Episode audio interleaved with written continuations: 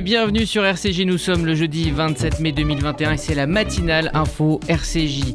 Nous ne supporterons pas des leçons de morale de la part de la France. Ces mots sont signés Benjamin Netanyahu suite aux propos euh, du ministre français des Affaires étrangères Jean-Yves Le Drian sur les risques d'apartheid en Israël. On évoquera cette euh, passe d'armes diplomatique avec Gérard Benamou.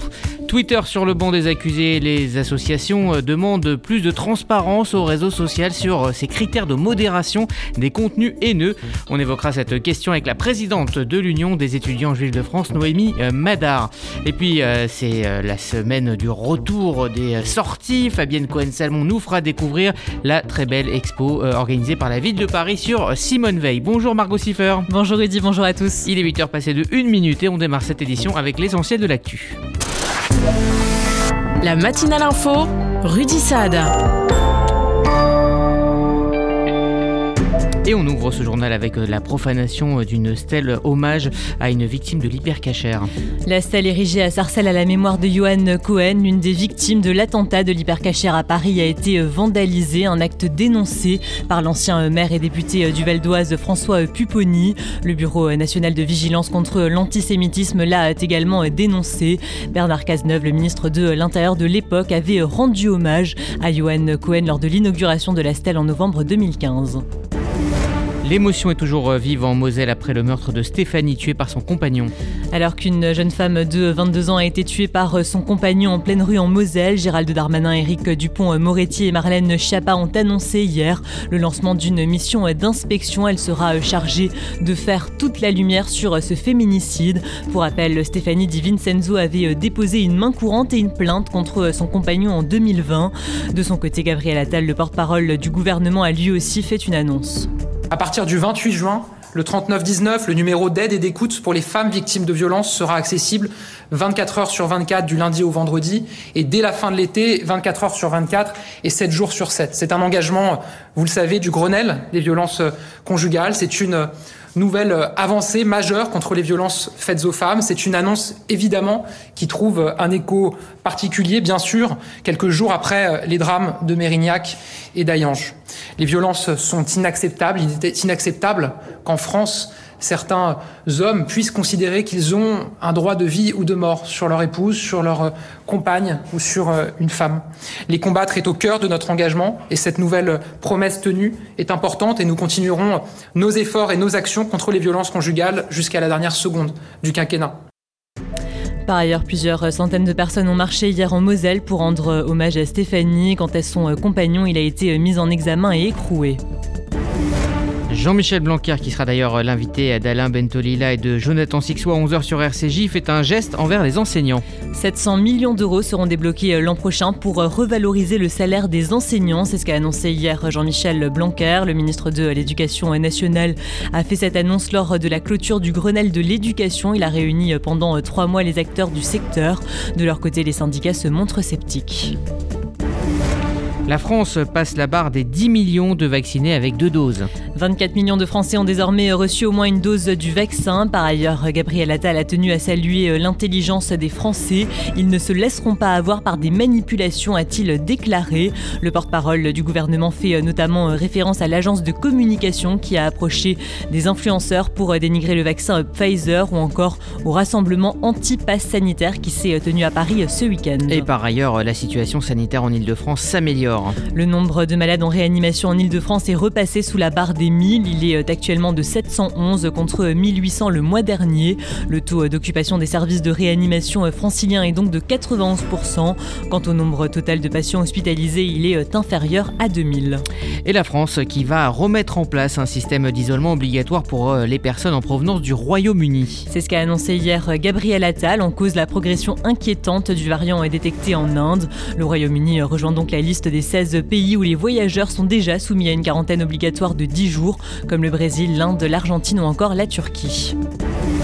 Emmanuel Macron débute une visite de deux jours au Rwanda, une visite autour de la mémoire et des liens avec l'Afrique. Emmanuel euh, Macron effectue aujourd'hui effectivement une visite hautement euh, symbolique. Le président euh, français a notamment l'ambition de finaliser le processus de réconciliation. Après plus de 25 ans de tensions diplomatiques, elles sont liées au rôle joué par la France dans le génocide des Tutsis en 1994. Il avait fait plus de 800 000 morts. Le chef de l'État se rendra au mémorial du génocide. Il y prononcera un discours.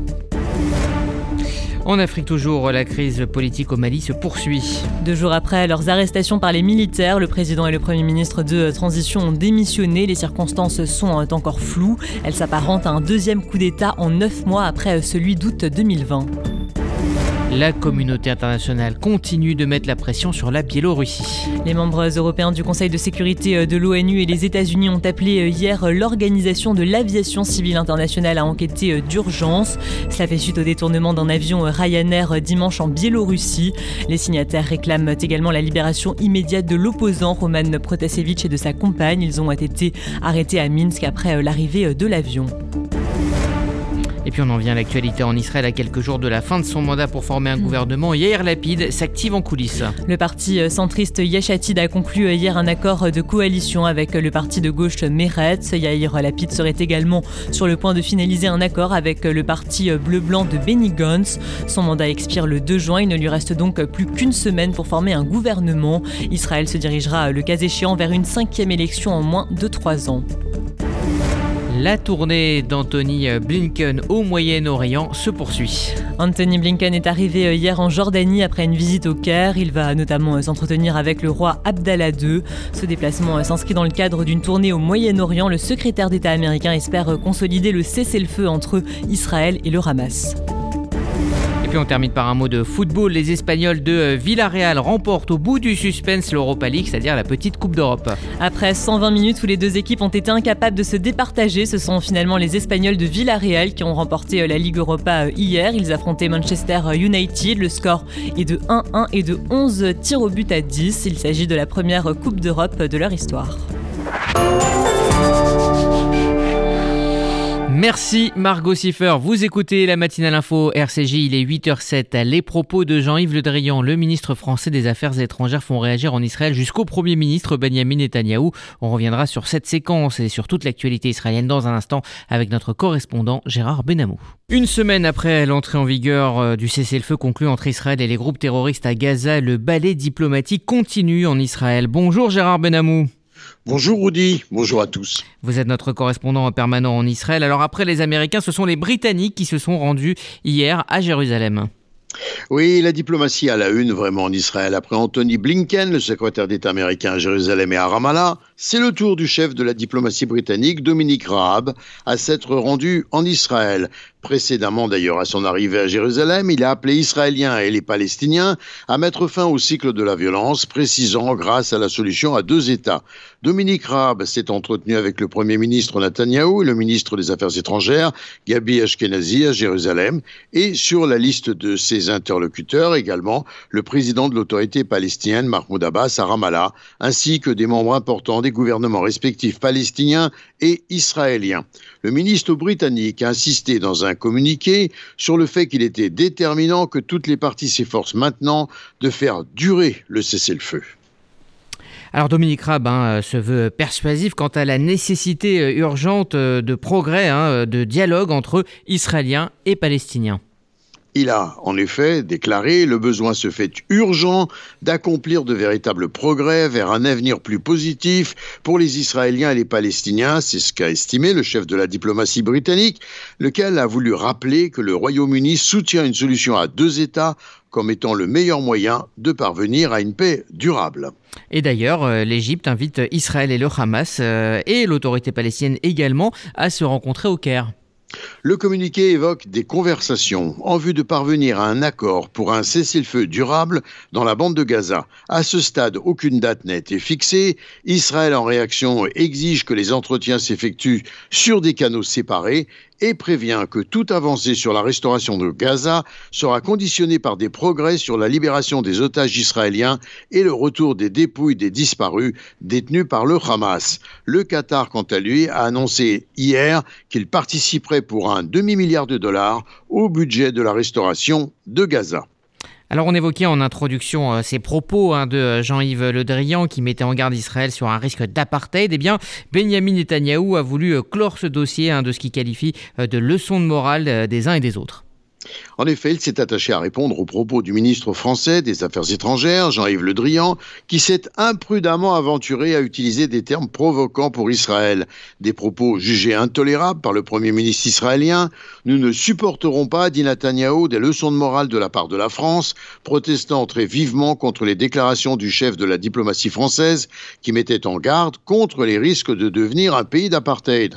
Netanyahou n'a pas résisté, il a répliqué qu'il n'existe aucun fondement pour l'emploi des termes d'apartheid utilisés par Jean-Yves Le Drian, insistant sur le fait qu'Israël, qu'en Israël plus exactement, tous les citoyens sont égaux devant la loi et qu'Israël est un phare de la démocratie et de l'état de droit dans la région. Alors Gérard, on a beaucoup euh, parlé depuis 24 heures de cette photo du petit Grégory euh, utilisée par des fins de propagande par euh, des partisans du Hamas. Il faut dire, Gérard, que le fléau hein, des fake news est pris très au sérieux et il est traité comme il se doit en Israël.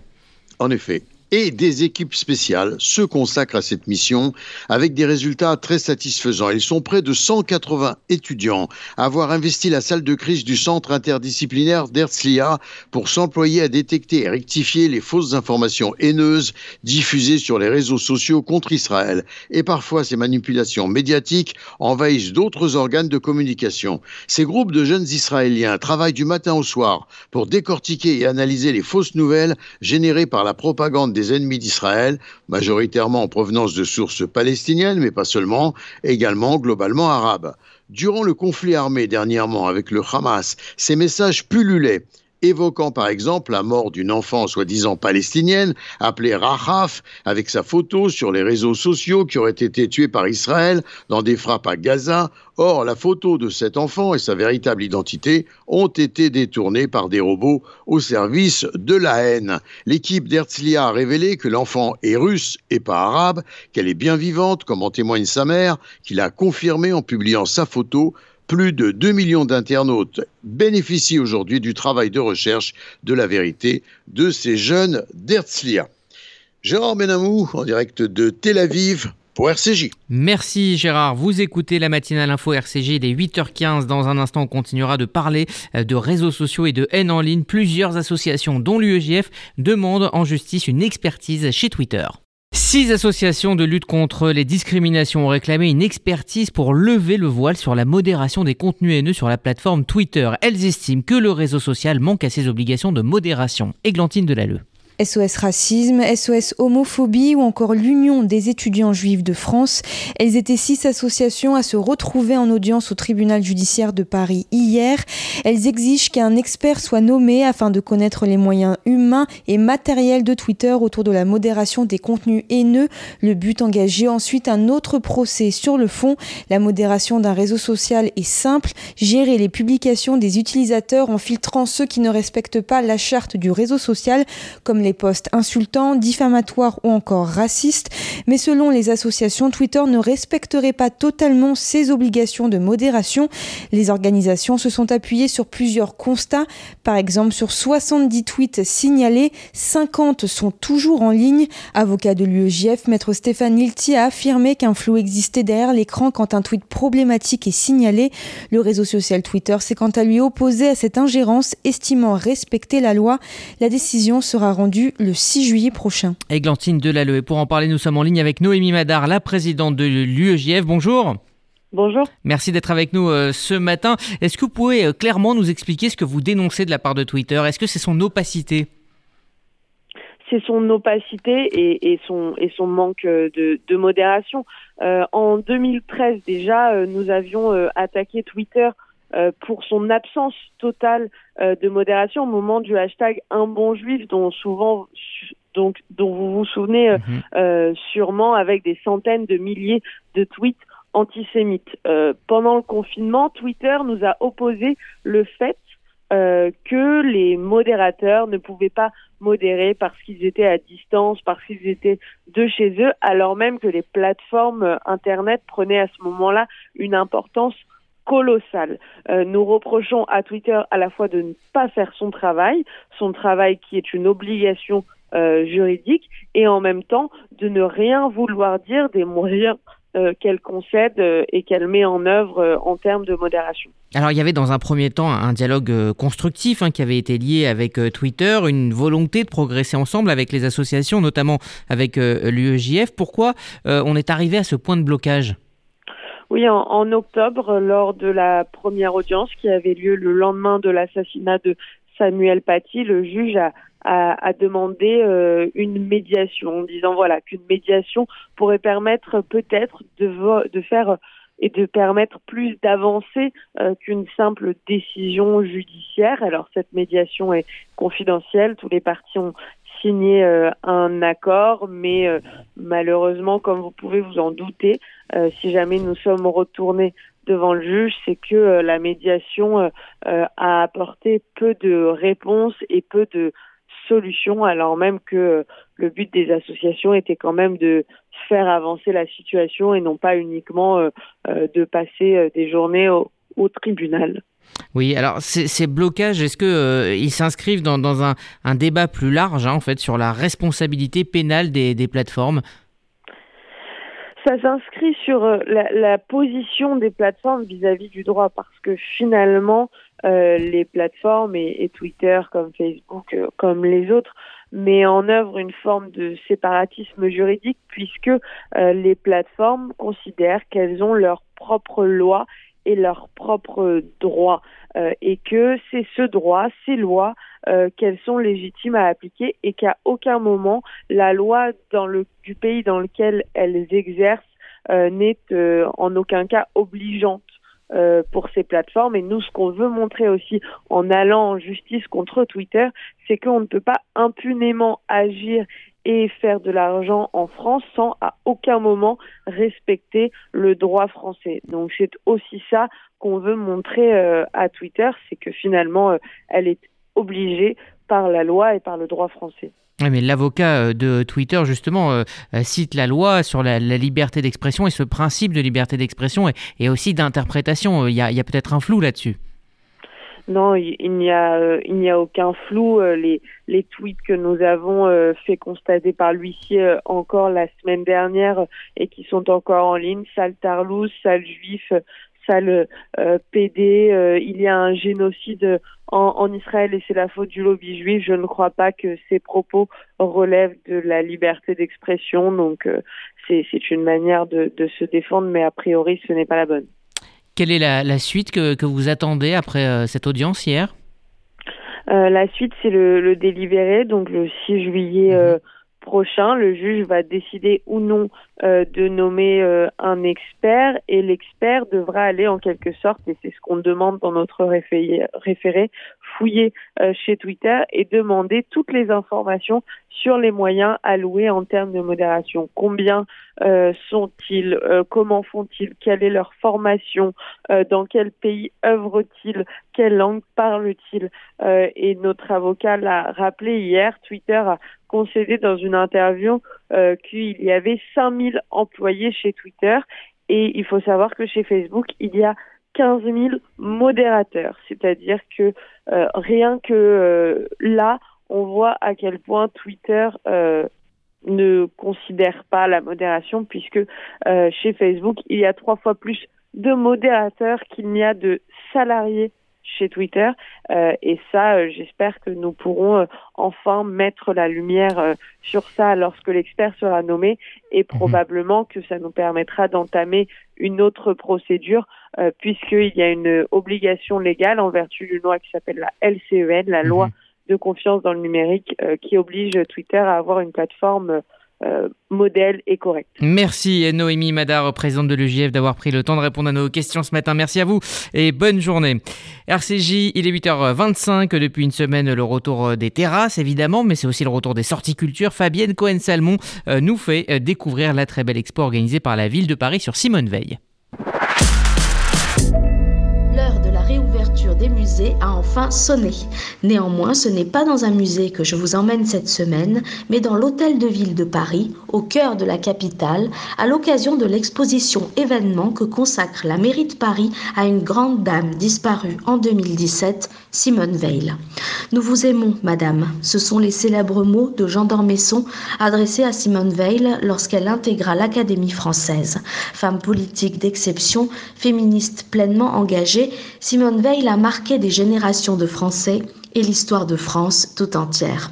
Déportée alors qu'elle était adolescente, revenue des camps de la mort, première femme ministre de la Ve République en 1974, première présidente du Parlement européen en 1979, c'est à ce parcours exceptionnel que l'exposition entend rendre hommage. Sur la façade de l'hôtel de ville, l'artiste David Teboul a installé un néon monumental sur lequel sont inscrits les mots de Simone Veil alors qu'elle visitait Auschwitz. Les arbres pour moi surtout sur la route dans certains trajets. Il faisait très froid et j'ai le souvenir que ces arbres pris dans la glace, c'était l'un des rares moments où on avait un sentiment de beauté. À l'intérieur de l'exposition, toutes les étapes marquantes de sa vie défilent sous nos yeux. Des centaines de documents inédits, dont certains provenant des archives privées de Simone Veil, ont été rassemblés. Photographies familiales, vidéos, audio, correspondances, documents officiels, documents de presse permettent de tracer le parcours de vie de cette jeune niçoise née Simone Jacob, de son enfance à son arrestation et déportation jusqu'à sa libération, sa vie de famille, son entrée dans la vie politique, ses engagements, ainsi que son image auprès du public. La scénographie épouse ce parcours de vie hors du commun, avec pour commencer des murs sombres lors de l'époque effroyable de la déportation, qui laissent progressivement entrer la lumière alors que l'avenir s'éclaircit et que Simone Veil devient admirée, écoutée. Une icône entrée au Panthéon. Nous vous aimons, Madame. L'exposition Hommage à Simone Veil est présentée à l'Hôtel de Ville de Paris jusqu'au 21 août. C'est la fin de cette matinale info RCJ à ne pas manquer Jean-Michel Blanquer à 11h sur RCJ. Très bonne journée à toutes et à tous.